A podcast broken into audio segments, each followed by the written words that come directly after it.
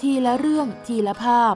สารคดีมิติใหม่จากบันทึกการเดินทางสามทศวรรษในภูมิภาคอาเซียน ของทีรภาพโลหิตกุล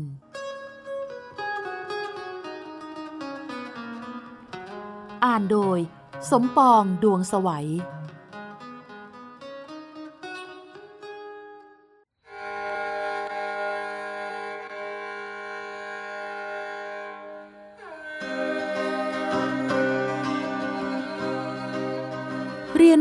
ใหม่ และวัฒนธรรมในแดนไกล ในสารคดีสัญจร โทษสถานที่อยากไป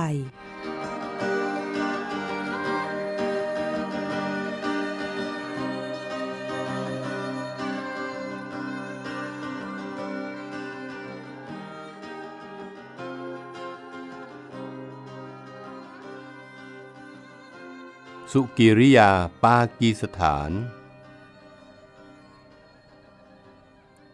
เมื่อมีโอกาสไปเยือนปากีสถาน ผมประทับใจพวงมาลัยทำจากดอกไม้สดและกระดาษสี ที่อาจแลดูใหญ่เถอะทะ แต่ชอบที่เขาทำเป็นรูปหัวใจ ประดับไว้ตรงปลาย สะท้อนความเต็มใจ ต้อนรับผู้มาเยือนแบบที่เรียกว่า ให้ทั้งใจ หรือให้หมดใจ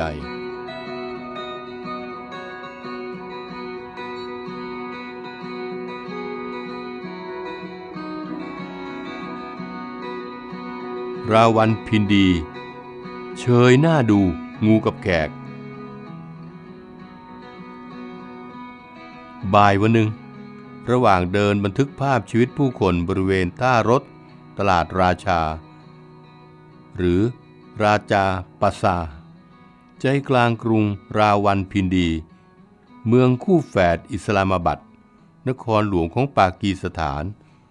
มีชายเจ้าของรถเข็นขายน้ำผลไม้ เดินตรงมาเรียกผม my friend แล้วยื่นแก้วน้ำส้มให้ผม ด้วยท่าทีจริงใจ พร้อมพยักหน้าว่า ให้ดื่มตามสบาย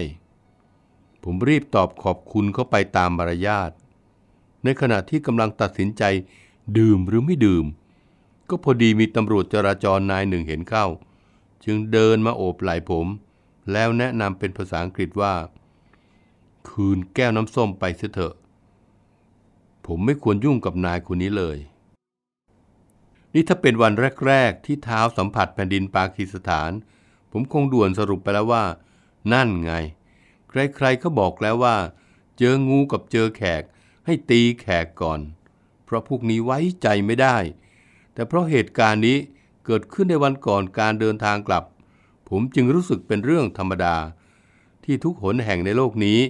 ล้วนมีคนไม่ดีปะปนในหมู่คนดีเสมอ ไม่เว้นแม้แต่ดินแดนยิ้มสยามของเรา ที่สำคัญคือตลอดสิบวันที่ตระเวนไปในเขตภาคเหนือของปากีสถาน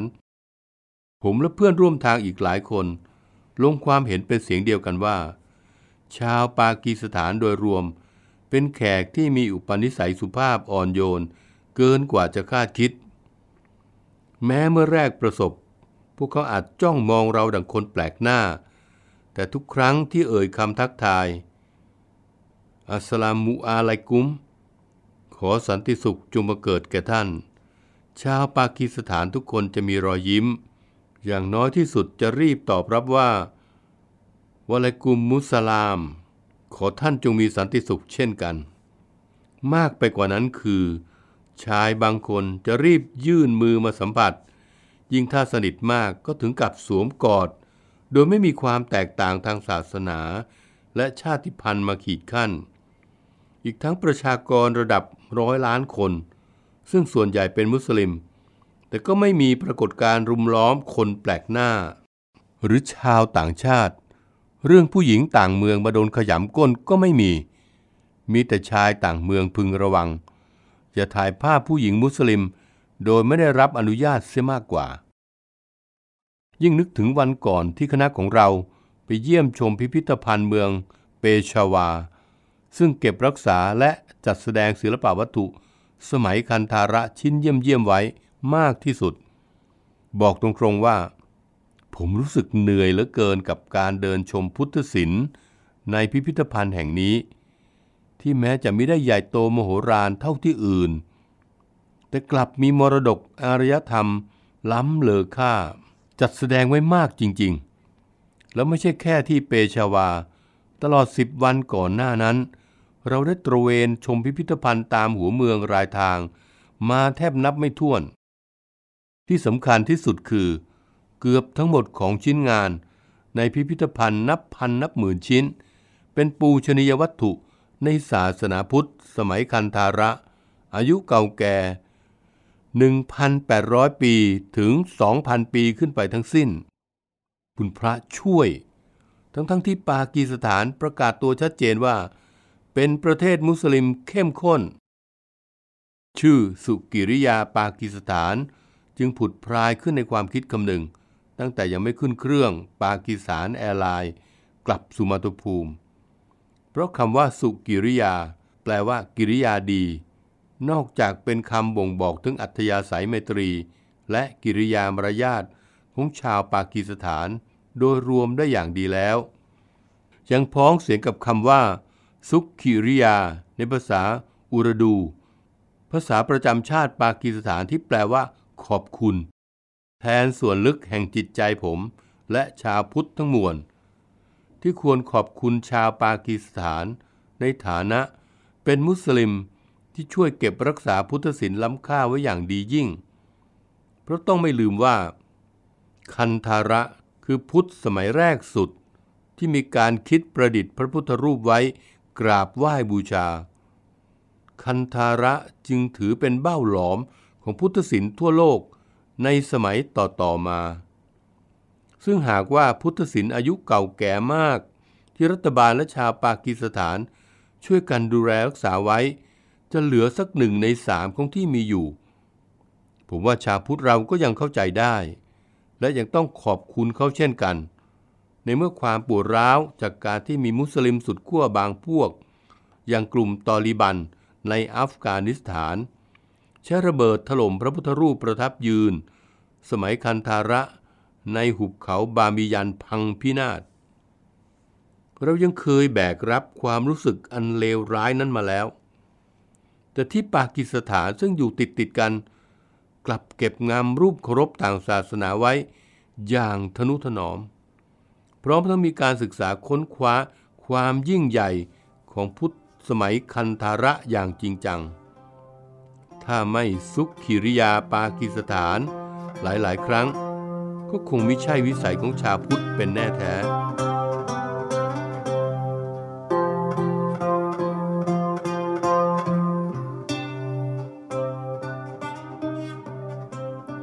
ประจักษ์ในความยิ่งใหญ่ของยุคสมัยคันธาระ และได้สัมผัสกิริยามารยาทอันงดงามของชาวปากีสถาน จากการเดินทางไปร่วมงานเทศกาลคันธาระ ภายใต้คำขวัญตามรอยเส้นทางแห่งอารยธรรม งานนี้จัดโดยกระทรวงการท่องเที่ยวปากีสถาน ร่วมกับปากีสถานแอร์ไลน์ โดยเชิญนักโบราณคดีและสื่อมวลชน จากประเทศที่เกี่ยวพันกับพุทธศาสนาคือ จีน ญี่ปุ่น เกาหลี ศรีลังกา ไทย เนปาล และประเทศผู้สนับสนุน การขุดค้นทางโบราณคดีสมัยคันธาระ คืออังกฤษและอิตาลี รวมกว่า 100 ชีวิต ในส่วนของประเทศไทยได้รับการประสานงานอย่างดียิ่ง จากสถานเอกอัครราชทูตไทยประจำกรุงอิสลามบัดในขณะนั้น ซึ่งมีท่านพิษณุจันทร์วิทันดำรงตำแหน่งเอกอัครราชทูต ปากีสถานมีแหล่งโบราณคดีและพิพิธภัณฑ์สมัยคันธาระ ที่อังกฤษวางรากฐานไว้ให้อย่างดีหลายแห่ง แต่ไม่รู้จะนำเสนอต่อโลกอย่างไร การจัดเทศกาลนี้เป็นการประกาศว่า ประเทศเขามีดี โดยเฉพาะคนไทยมีทัศนคติว่า แขกไว้ใจไม่ได้ ซึ่งผมว่าไม่จริง ทุกแห่งในโลกนี้ก็มีทั้งคนดีและไม่ดี ชาวปากีซะอีก ที่มองไทยเป็นตัวอย่างที่ดีของประเทศกำลังพัฒนาที่ประสบความสำเร็จ ไม่ว่าจะเป็นเรื่องโอท็อปหรือเรื่องส่งเสริมการลงทุน โดยรวมแล้วผมว่า ชาวปากีสถานเป็นแขกที่ชอบคนไทย ชอบอาหารไทย โดยเฉพาะท่านประธานาธิบดีเปอร์เวชมูชารัฟบอกผมว่า ท่านโปรดปรานอาหารไทยมาก ๆ งานนี้จึงมีผลต่อความสัมพันธ์ทางเศรษฐกิจ การค้า โดยเฉพาะการท่องเที่ยวในอนาคต ทุกวันนี้ ชาวปากีไปเที่ยวไทยปีละ 30,000ถึง40,000 คน แต่คนไทยมาเที่ยวที่นี่น้อยมาก ส่วนใหญ่เป็นนักธุรกิจ ดังนั้นนักวิชาการและสื่อมวลชนไทยชุดนี้ ถือเป็นชุดแรกที่เปิดโลกปากีสถานให้คนไทยรู้จัก อย่างตักกศิลา คนไทยรู้จักชื่อนี้ดีว่า เป็นแหล่งเรียนรู้ศิลปะวิทยาการสมัยโบราณ แต่น้อยคนจะรู้ว่า ตักกศิลาเคยเป็นศูนย์กลางของพุทธศาสนา สมัยคันธาระ และปัจจุบันตักกศิลาก็อยู่ในแคว้นปัญจาบ ไม่ไกลจากอิสลามบัดเมืองหลวงของปากีสถานนี่เอง ท่านเอกอัครราชทูตผู้มีความสามารถโดดเด่น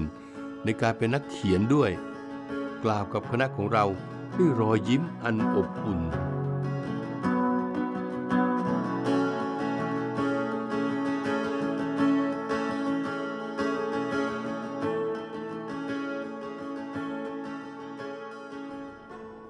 ตักกศิลา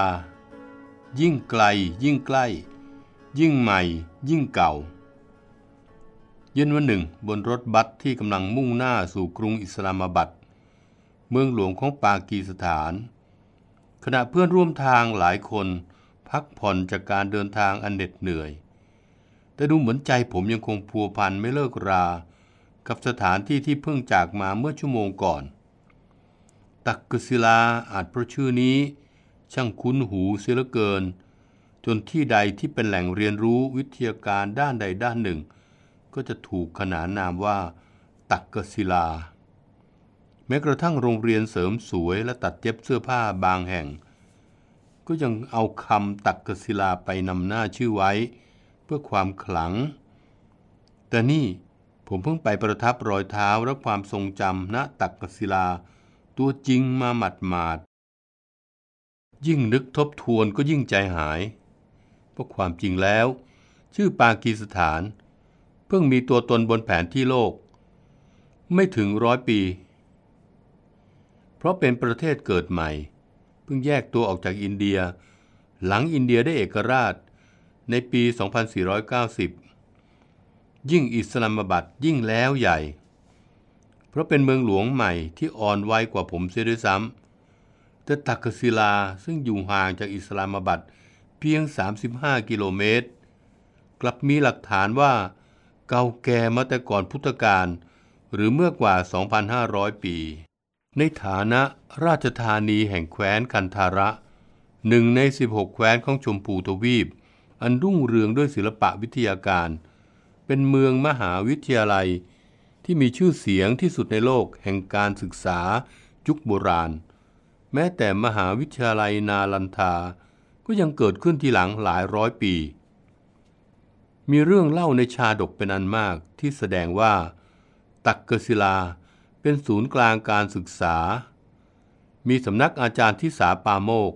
สั่งสอนศิลปะวิทยาต่างๆ แก่สิทธิ์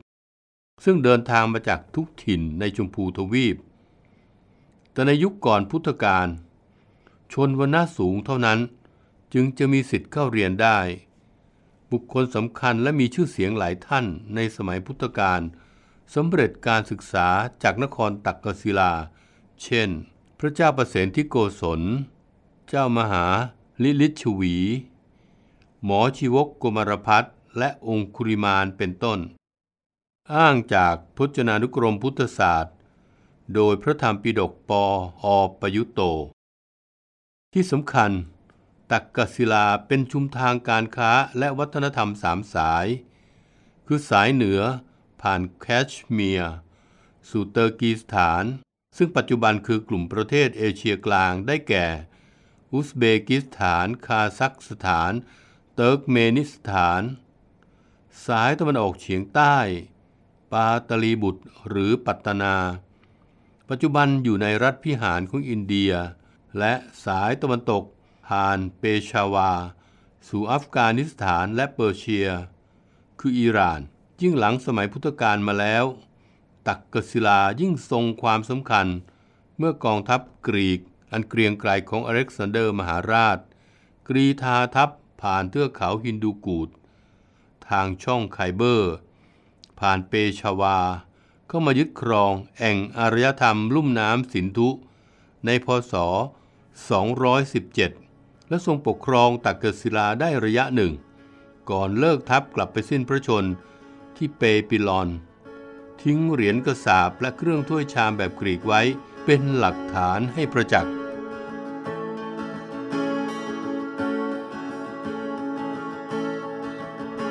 ตักกศิลามาเจริญรุ่งเรืองในฐานะเมืองพระพุทธศาสนา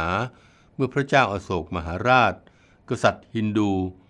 ทรงเปลี่ยนมาบูชาพุทธธรรมคำสอนเป็นสารณะ ทรงสร้างสถูปเจดีย์ไว้มากมายในตักกศิลา ครั้นสิ้นรัชกาลพระเจ้าอาโศกในพศ 306 ตักกศิลาเป็นอิสระได้ระยะหนึ่ง กษัตริย์กรีกแห่งราชวงศ์แบคเทีย คือพระเจ้าเมนันเดอร์ หรือมิลิน ทรงเข้ายึดครองและเป็นองค์อุปถัมภกให้พุทธศาสนา ในตักกศิลาเจริญยิ่งขึ้น ที่สำคัญที่สุดคือ ทรงนำศิลปะวิทยาการด้านการปั้นรูป และเททอง หลอมรูปปั้นมาเผยแผ่ ในตักกศิลาเป็นครั้งแรก เพราะก่อนหน้านั้น ชาพุทธยังไม่มีธรรมเนียมปั้นพระพุทธรูป แต่จะใช้รูปธรรมจักรและรอยพระพุทธบาทเป็นรูปเคารพแทนองค์สมเด็จพระสัมมาสัมพุทธเจ้า ดังนั้น พระพุทธรูปรุ่นแรกของโลก ที่มีพระพักดังชาวกรีกห่มจีวรดังเทพเจ้ากรีกจึงเกิดขึ้นในสมัยนี้ คือราวพุทธศตวรรษที่ 4 ถึง 5 ซึ่งกรีกมีอำนาจในตักกศิลา จากหนังสือตามเสด็จปากีสถาน โดยหม่อมเจ้าวิภาวดีรังสิตกล่าวถึงเรื่องกรีกว่า เซอร์จอห์นมาแชล นักโบราณคดีอังกฤษ ขุดพบเงินตรากรีกเป็นจำนวนมาก ล้วนมีคำจารึกทั้งภาษากรีกและภาษาพื้นเมือง อันแสดงว่าการปกครองของกรีกครั้งกระนั้น ยกย่องชาวพื้นเมืองเสมอกับตน ไม่ได้กดขี่อย่างทาส นอกจากนั้นยังอยู่กิน ปนเปคลุกคลีกับพลเมือง จนปัจจุบันรัษฎรแถวนี้ยังมีดวงตาเป็นสีฟ้า และมีรูปลักษณะอย่างอื่น อันแสดงว่าเป็นเชื้อสายกรีก หม่อมเจ้าวิภาวดีรังสิตตามเสด็จพระบาทสมเด็จพระเจ้าอยู่หัว รัชกาลที่ 9 และสมเด็จพระบรมราชินีนาถไปเยือนปากีสถาน ปีพศ 2505ทว่าตราบจนวันนี้เป็นเวลากว่า 60 ปี เมื่อผมและเพื่อนสื่อมวลชนไปเยือนปากีสถาน ในเทศกาลคันธาระ เราต่างเห็นพ้องกันว่า ยิ่งเดินทางจากอิสลามบัดผ่านตักกศิลา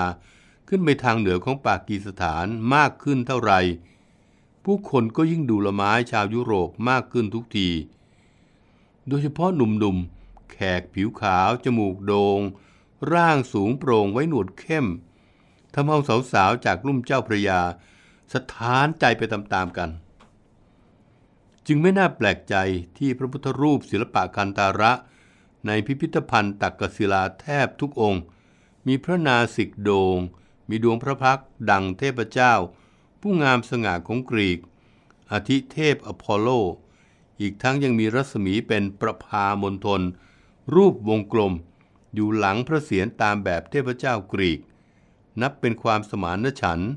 ระหว่างภูมิปัญญาตะวันตกกับตะวันออกอันน่าทึ่ง แต่อย่างไรก็ตาม มีการค้นคว้าของนักวิชาการปัจจุบันทำให้เชื่อว่า พระพุทธรูปองค์แรกของโลก ไม่ได้เกิดขึ้นในสมัยพระเจ้าเมนันเดอร์ แต่มามีในรัชกาลพระเจ้ากนิสกะแห่งวงศ์กุษาณะ ที่ทรงครองตักกศิลาและแคว้นคันธาระ ในราวพุทธศตวรรษที่ 7 ซึ่งปัจจุบันคือตอนเหนือของปากีสถานและอัฟกานิสถาน แม้ประเด็นนี้ยังมีข้อถกเถียงกันอยู่ แต่ทุกฝ่ายก็เห็นพ้องกันว่า พระพุทธรูปรุ่นแรกของโลก เป็นฝีมือช่างเชื้อสายกรีกนั่นเอง อ้างจากอัฟกานิสถานของสุจิตวงเทศ ตักกศิลาเจริญรุ่งเรืองต่อเนื่องจากสมัยก่อนพุทธกาลเป็นเวลายาวนานนับพันปี จนถึงพุทธศตวรรษที่ 11 ราวพศ 1003 ก็ถูกพวกชาวฮั่น บุกเข้าโจมตี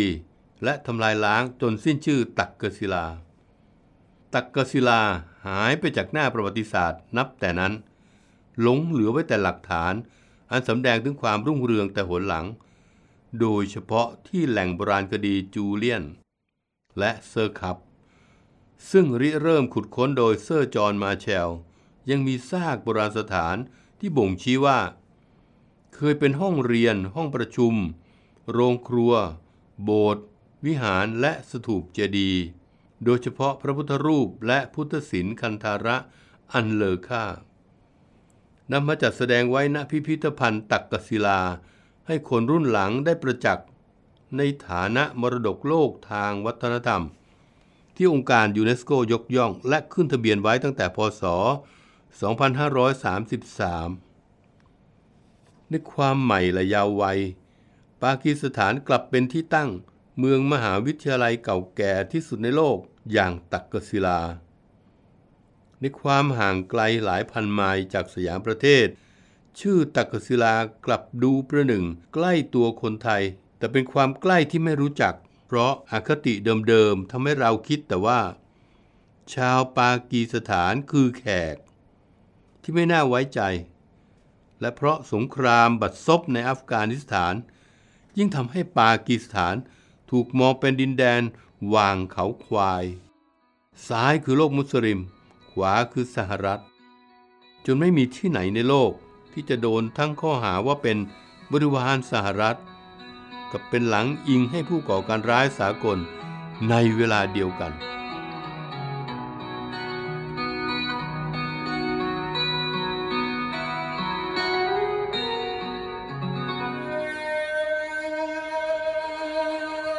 หุบเขาสวัสด์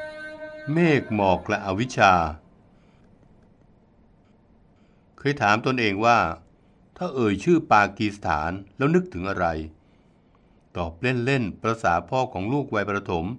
ก็นึกถึงคำถามอะไรเอ่ยยอดฮิต ปลาอะไรบินได้ ลูกอุตส่าห์ตั้งใจตอบ กะเอาพ่ออยู่หมัด ปรากฏว่าเป็นนกสิพ่อ เราเลยได้เฮ ที่หลอกลูกได้ เพราะผิดปากีสถาน airline ต่างหากล่ะฮ่าฮ่าฮ่าแต่ถ้าตอบจริง ๆ ประษาสื่อมวลชน เอ่ยชื่อปากีสถานระยะ 4-5 ปีมานี้ นึกเห็นแต่ภาพผู้อพยพ ชาวอัฟกัน ที่หนีตายมาแออัดบริเวณชายแดนติดปากีสถาน กับภาพผู้ชุมนุม ประท้วงสหรัฐอเมริกา ที่ใช้ปากีสถานเป็นฐาน ในการบุกอัฟกานิสถาน รวมทั้งภาพความขัดแย้งกันเอง ระหว่างชาวมุสลิม นิกายซุนีกับชีอะเมฆหมอกแห่งสงครามและความขัดแย้งบดบังทั้งดวงตาและหัวใจ จนทำให้เราไม่เคยนึกถึง หรือพูดได้ว่า ลืมไปแล้วก็คงไม่ผิดนักว่า ปากีสถานมีแม่น้ำสำคัญไหลผ่านคือ แม่น้ำสินธุ และที่ราบลุ่มแม่น้ำสินธุ คือหนึ่งในอู่อารยธรรมเก่าแก่ของโลก เทียบเคียงได้กับไทกริสยูเฟรติส ยมุนา คงคา หวงโหและแยงซีเกียง ที่ราบลุ่มแม่น้ำสินธุ เคยเป็นที่ตั้งแคว้นคันธาระ ที่เคยเฟื่องฟูในฐานะศูนย์กลางของพุทธศาสนาที่แผ่เข้าไปในจีน เกาหลี ญี่ปุ่น เป็นบ่อกเกิดศิลปะคันธาระ หรือคันธารราช ที่มีการปั้นพระพุทธรูปองค์แรกของโลก ราชธานีของแคว้นคันธาระ คือตักกศิลา ก็เคยรุ่งเรืองเป็นเมืองมหาวิทยาลัย ที่มีชื่อเสียงของโลกมาตั้งแต่ก่อนพุทธกาลอวิชชาที่บดบังตาและความคิด แสดงออกเป็นความหงุดหงิดตะขิดตะขวงใจ ระหว่างการเดินทางไปตามกำหนดการของคณะกรรมการจัดงาน เทศกาลคันธาระว่า จุดหมายต่อไปคือสวัสด์อะไรคือสวัสด์เมืองหรือจังหวัด วัดหรือเจดีย์วันก่อนพาไปตักกศิรายังพอรู้จัก แต่สวัสด์คือความไม่รู้ แม้แต่งูกับปลา กว่าจะเพี้ยนอ่านเอกสารและถามท่านผู้รู้ ก็เมื่อไปแรมคืนที่สวัสด์ แล้วราตรีหนึ่ง ถึงประจักษ์ว่า สวัสด์คือชื่อหุบเขาขนาดใหญ่กว่าหมื่นตารางกิโลเมตร ในเขตจังหวัดชายแดนภาคพายัพ ของปากีสถาน มีศูนย์กลางอยู่ที่เมืองไซดูซาลิฟ คือเมืองที่เราพักค้างนั่นเอง สวัสด์คือหุบเขาที่ถูกระบุว่าคือ อุดายนา ที่ปรากฏในมหากาพย์ฮินดูโบราณ ต้นกำเนิดคำว่าอุทยานในภาษาสันสกฤตที่แปลว่า สวนอันเป็นที่รื่นรม สอดคล้องกับภูมิทัศน์ อันงดงามชวนให้รื่นรม และมีอากาศเย็นตลอดทั้งปีของสวัสด์จนวันนี้เป็นแหล่งพักต่างอากาศยอดนิยมที่ได้รับสมญานามว่า สวิตเซอร์แลนด์แห่งปากีสถานทว่าในอดีตกว่า 2,000 ปี ที่นี่คือ หนึ่งในสมรภูมิรบสำคัญ ที่อเล็กซานเดอร์มหาราช มิชัยชนะ ก่อนกรีธาทัพข้ามที่ราบรุ่มแม่น้ำสินธุสำเร็จ ก่อนถึงยุคของมาโคโปโลและเจงกิสข่าน ล้วนเคยประทับรอยเท้าไว้ที่อุทยานสวรรค์แห่งนี้ แต่ที่สำคัญคือในยุคที่แคว้นกันตาระรุ่งเรืองด้วยพุทธศาสนา ราวพุทธศตวรรษที่ 3 ถึง 10 มีหลักฐานว่าในหุบเขาสวัสด์ซึ่งเป็นส่วนหนึ่งของแคว้นคันธาระ มีวัดพุทธนิกายต่างๆ ทั้งเถรวาท มหายาน วัชรยาน กระจายอยู่ทั่วไปกว่า 1,400 วัด แม้แต่ในจดหมายเหตุของหลวงจีนฟาเหียน หรือพระฟาเสียน ผู้จาริกไปตามเส้นทางสายไหม เพื่อไปอัญเชิญพระไตรปิฎกจากอินเดีย ระหว่างพศ 942 ถึงพศ 957 ก็ยังปรากฏนามหุบเขาสวัสด์ในฐานะประทีปแห่งอารยธรรมของชาวพุทธ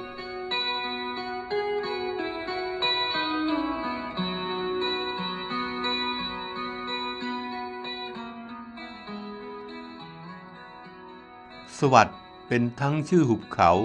และชื่อแม่น้ำมาจากคำเดิมว่า สุวัสตุคำอธิบายของศาสตราจารย์ฟิวดูเลาะเซโร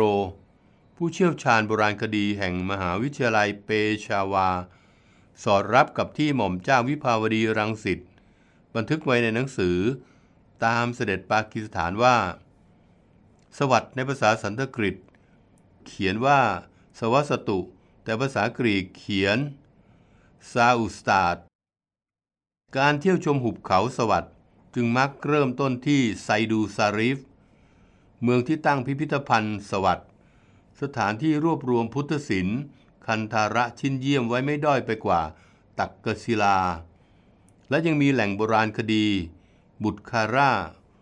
ซึ่งมีจุดเด่นอยู่ที่สถูปประดับยอดฉัดเป็นชั้นๆ ล้อมรอบด้วยระเบียงคด และมีรูปสิงกับเทพอับสรประดับไว้อย่างอลังการ จนแทบไม่เชื่อว่า นี่คือสิ่งที่หลงเหลือจากอดีตราว 2,000 ปีมาแล้ว และเป็นเพียงหนึ่งใน 1,400 จุดที่กระจายอยู่ทั่วหุบเขา ความไม่น่าเชื่อยังเกิดกับศาสตราจารย์ฟิดุเลาะเซไรซึ่งแม้จะย่างสู่วัย 74 ปีแล้ว แต่ยังคงเดินนำนักโบราณคดีและสื่อมวลชนชม บุตรคาร่า พร้อมให้คำอธิบายอย่างคล่องแคล่ว ราวกับคนหนุ่ม ที่น่าสนใจยิ่งไปกว่านั้นคือ ท่านเป็นชาวเปชาวา เมืองที่ตั้งมหาวิทยาลัย อิสลามที่พี่น้องมุสลิมในเมืองไทย และจากทั่วโลกส่งลูกหลานไปเรียน แม้ท่านเองจะบูชาองค์อัลเลาะห์แต่ท่านก็เรียนรู้อารยธรรมพุทธศาสนา สมัยคันธาระอย่างเชี่ยวชาญ จนเคยดำรงตำแหน่งผู้อำนวยการพิพิธภัณฑ์ เปชาวา ที่จัดแสดงพุทธศิลป์คันธาระชิ้นเยี่ยมไว้มากที่สุดในโลก จึงนับเป็นปูชนียบุคคลฝ่ายมุสลิม ที่ชาวพุทธควรค่าแก่การแสดงสุขิริยา ภาษาอุรดูแปลว่า ขอบคุณ ทั้งในความมุ่งมั่นศึกษาค้นคว้า และทั้งอัธยาศัยไมตรีของท่านที่สุกิริยาศิลเกินเพราะหากว่าท่านปล่อยให้เมฆหมอกและอวิชชา จากความแตกต่างทั้งเชื้อชาติ ศาสนามาบดบัง โลกก็อาจสูญเสียองค์ความรู้ ว่าด้วยพุทธศาสนา สมัยคันธาระไปอย่างน่าเสียดาย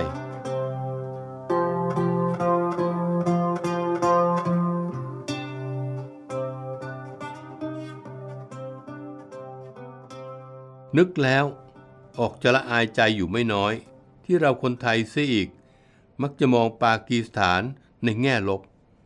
จนไม่ใส่ใจจะเรียนรู้เรื่องราว ความเป็นมาของเพื่อนร่วมทวีปคนนี้เลย อีกท่านหนึ่งซึ่งไม่อาจละเลยจะกล่าวถึงคือ เซอร์จอห์นมาเชล นักประวัติศาสตร์ชาวอังกฤษ อดีตผู้อำนวยการกองโบราณคดีของอินเดีย ระหว่างที่อังกฤษปกครองอินเดียและปากีสถาน ก็ยังเป็นแคว้นปัญจาบตะวันตกของอินเดีย ยังไม่ได้แยกมาเป็นประเทศอิสระ ท่านเซอร์ศึกษาค้นคว้าพุทธสมัยคันธาระ จนเชี่ยวชาญ และทุ่มเทชีวิตให้กับการขุดค้นทางโบราณคดีที่ตักกศิลาอยู่ถึง 40 ปี กระทั่งถึงแก่กรรมในพศ 2503 ข้อเขียนเกี่ยวกับตักศิลาและคันธาระของท่าน ถูกใช้เป็นตำราเรียนวิชาโบราณคดีของนักศึกษาปากีสถาน กล่าวได้ว่า ท่านคือผู้วางรากฐานงานโบราณคดีของปากีสถาน ซึ่งวันนี้รัฐบาลปากีสถานถือเป็นจุดเด่น ที่จะดึงดูดผู้คนมาเยือน อันเป็นที่มาของการจัดเทศกาลคันธาระนั่นเอง นี่อาจเป็นด้านที่ดีอยู่บ้างของการเป็นประเทศอาณานิคม ผมไม่ได้หมายความการเป็นเอกราช ไม่เคยเป็นเมืองขึ้นของใครนั้นไม่ดี หรือไม่น่าภาคภูมิใจ เพียงแต่การตอกย้ำซ้ำแล้วซ้ำเล่า หรือภาคภูมิใจเกินเหตุ ก็อาจเลยเถิดเป็นความหลงชาติ กลายเป็นเมฆหมอกและอวิชชาที่บดบัง ตาและใจ จนมองไม่เห็นข้อดีของคนอื่นบ้าง อย่างที่เป็นอยู่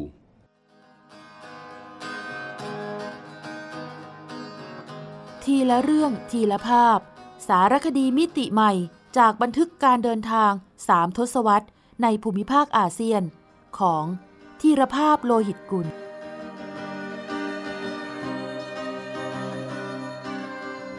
สร้างสารรค์ดนตรีโดย นิพนธ์เรียบเรียง และสิบประกรณ์พันธุวงศ์